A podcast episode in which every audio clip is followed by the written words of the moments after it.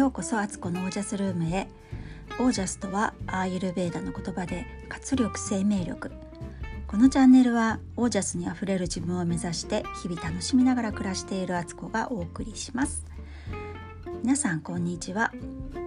えー、今日はですねちょっと雑談の回にしたいなと思って、えー、最近私が考えたことやあったことなどをあの本当にお茶するみたいに、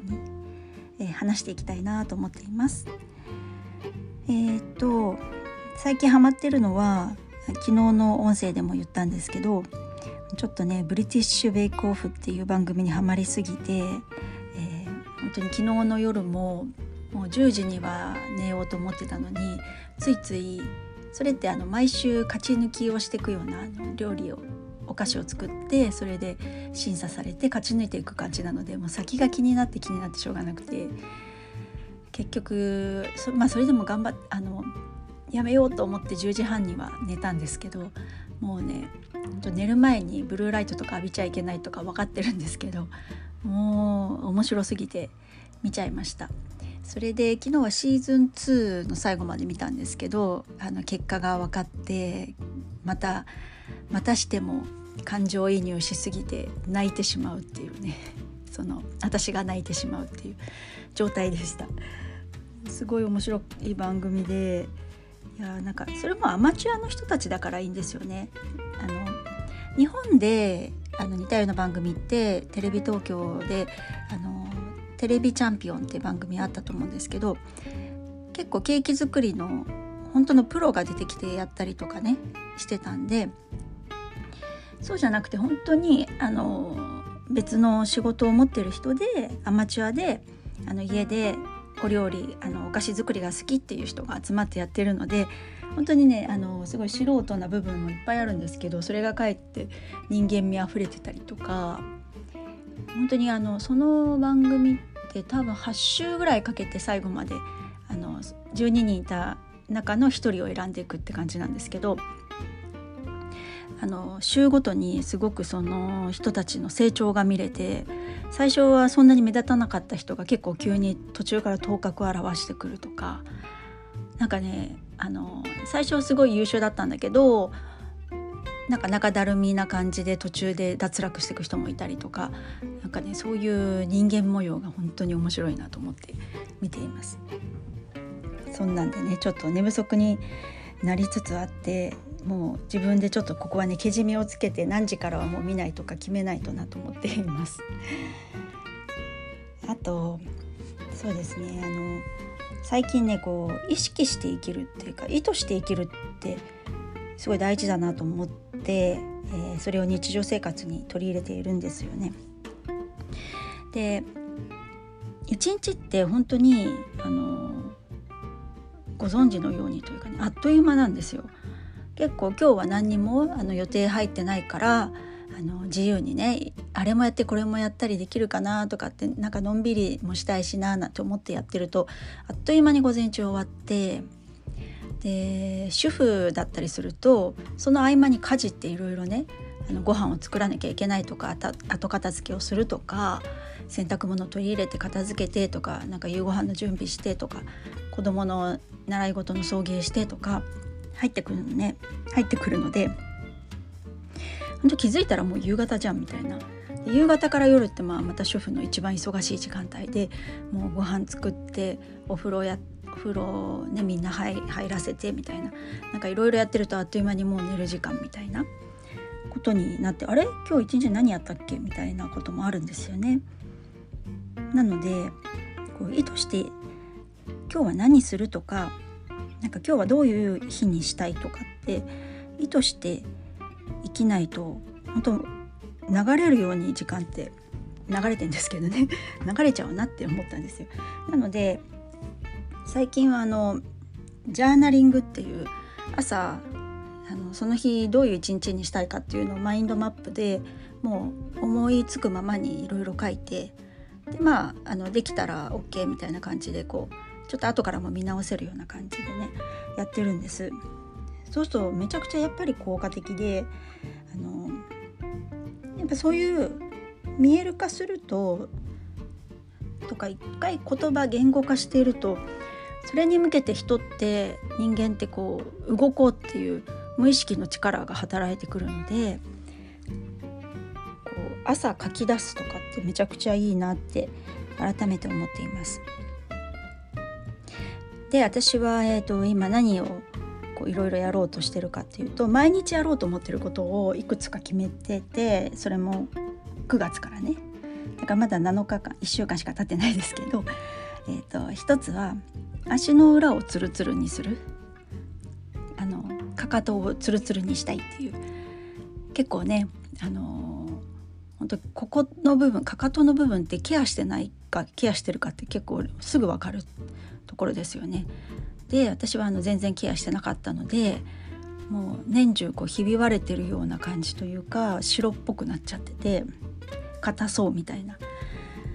感じになってるので、えーと、朝とお風呂夜出た後に、まあ、私ちょっと年がら年中靴下履いてるんですけどあの必ず保湿クリームを塗ってであの靴下を履くっていうまあ、たったそれだけのことですけどこれも意図してやってないと結構何日かやってなんかもう忘れちゃったりとかするんですよね。なのであのそれもバレットジャーナルっていうあの日記をつけるようなノートに、えー、できたらそのその日ができたら丸って書くようなあのスペース作ってやってます。それと付随してやってるのがお風呂に入った時にまあえーと、半身浴をしながらお風呂の中であの顔のパックシート型のパックをしてその後オイルでオイルマッサージでちょっとリンパを流すようなこととか。もうこれはもうねなんか習慣化してるので何もジャーナルにつけたりしなくても大体できてるんですけどそんなんをねやったりしてるのとあとあ 朝じゃなくて朝のサンセットって呼んでるんですけど朝起きたらすぐにあのベランダのデッキチェアに座って呼吸法と瞑想呼吸は10分ぐらい。で瞑想は5分ぐらい。であと10分の読書をするっていう。これをややった人やらない人結構歴然となんかその日のクオリティって違うなと思っててたかだかこれは多分、まあ、20分25分ぐらいなんですけど、まあ、その時間を取るか取らないかで大体やってる時間帯って朝日が昇ってくる時間なのでそれを見て朝日を全身に浴びサンセットやるっていうことをやってますね。それからあの運動は毎日してるんですけどトランポリンで心拍数上げてその後筋トレなんですけど、えー、結構トランポリンは今年に入ってからもずっとほぼ毎日、えー、トランポリンの上でやるエクササイズだったりあの曲に合わせてダンスしたりとかするんですけどそれはやってます。であの筋トレがちょっと今ね大人の筋トレ部っていうあのオンラインのグループに入ってるんですけどそれで教えてもらったやり方であの地道な本当昔からあるような動きよくある動きなんですけどそれをやるようになったらやっぱりこう前も運動はして筋トレはやってたので YouTube とかでね見ながら今日は誰々さんのあのエクササイズやってみようとか言っていろんな人のやつをあのやってたんですけどそれよりもやっぱ効果がちょっと高い気がしてあの何も別に音楽流して合わせてやるとかじゃない本当にあの普通に腕立て伏せをやったりとかあのなんだろう体幹を鍛える四つん這いになって両手足をねあの片片側ずつ上げるみたいなやつとかそれをやってるだけなんですけど、えーと、やり始めて1ヶ月半ぐらいかななんか体が締まってきた感じがすっごいするんです。か今まであんなにすごい頑張ってやってきたけどあこうやって地道なトレーニングってやっぱりすごく効果あるんだって、えー、今更ながら思っているところですね。で本当にこうやって意識してきてるってあの大事だなと毎日やろうとか今月はこういう目標でいこうとか今日はこれとこれとこれはやろうとかってしていくのってめちゃくちゃ大事だと思っています。なんか意図して生きてでその中にも柔軟性ってすごく必要でやろうとしてもできない事情があの状況が現れてきたりとかその日の体調だったりとかなんか無理やりちょっと理想を高くしすぎたとかいろいろあると思うんですけどそうやってできなかった時も、まあ、じゃあ今日はこうしてみようとかその場ですぐに対応していくなんかそういう柔軟性を持って生きる。であと1日とか1回休んだとしてもとかうまくいかない日があったとしてもまた次の日から同じようにあの昨日のことはなかったかなぐらいな勢いで継続する。普通に。また今日来たからこれやろうっていう風にする。っていうのがなんかこうそうやってやっていくと習慣化ってできるだろうなって思っています。でなんか皆さんも何か自分の中で習慣化してたりとかすることってありますかね？であと意図して生きてますかっていう本当になんか意思を持って生きるってすごい今自分が何をしたいかとか何をしなきゃいけないかとかこう俯瞰で見えてないと瞑想するだけだからやっぱりそういう風に全体像を見るっていう力も必要だしなんか別にそれは難しいことじゃなくって常に自分に聞いていくみたいな今日の私は何したいのみたいな風にしていくことの積み重ねなんだろうなと思っています。はいあとはですねちょっとこの話あの最後に末っ子がねすごい面白くって なんか今小学校5年生なんですけどもうおしゃれに目覚めててまあ、上のね姉が長女が高1なのでお姉ちゃんがしてることをすごく真似してるから小学校5年生でももうなんかちょっと他の同じ学年の子と比べてもいろんなことを知ってたりとかいろんなやり方を身につけてたりもするんですよね。だから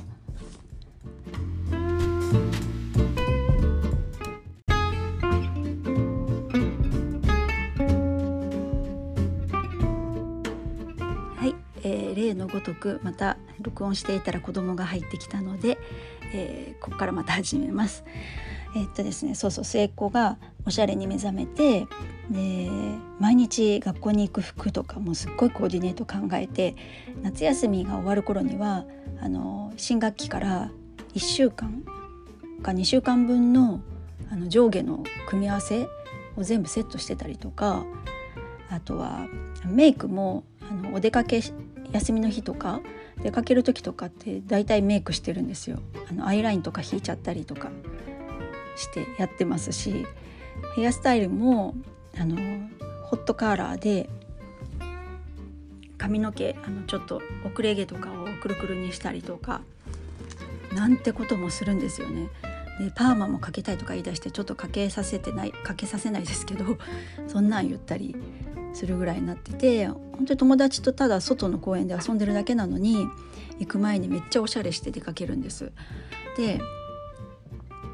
昨日も帰ってきてなんか楽しそうにしてたから「なんか楽しかったの?」とかって聞いたら「うん青春してる」って 言っててあの小学校5年生で青春ってまだちょっと早いんじゃないのと思ったんですけどなんかもう毎日ウキウキ楽しんでるっていう感じなんですよね。何も別に特別ななんか出来事とかなんかすごくなんかこうどこか出かけるとかなくてももう近くの公園行くだけでもウキウキで出かけてます。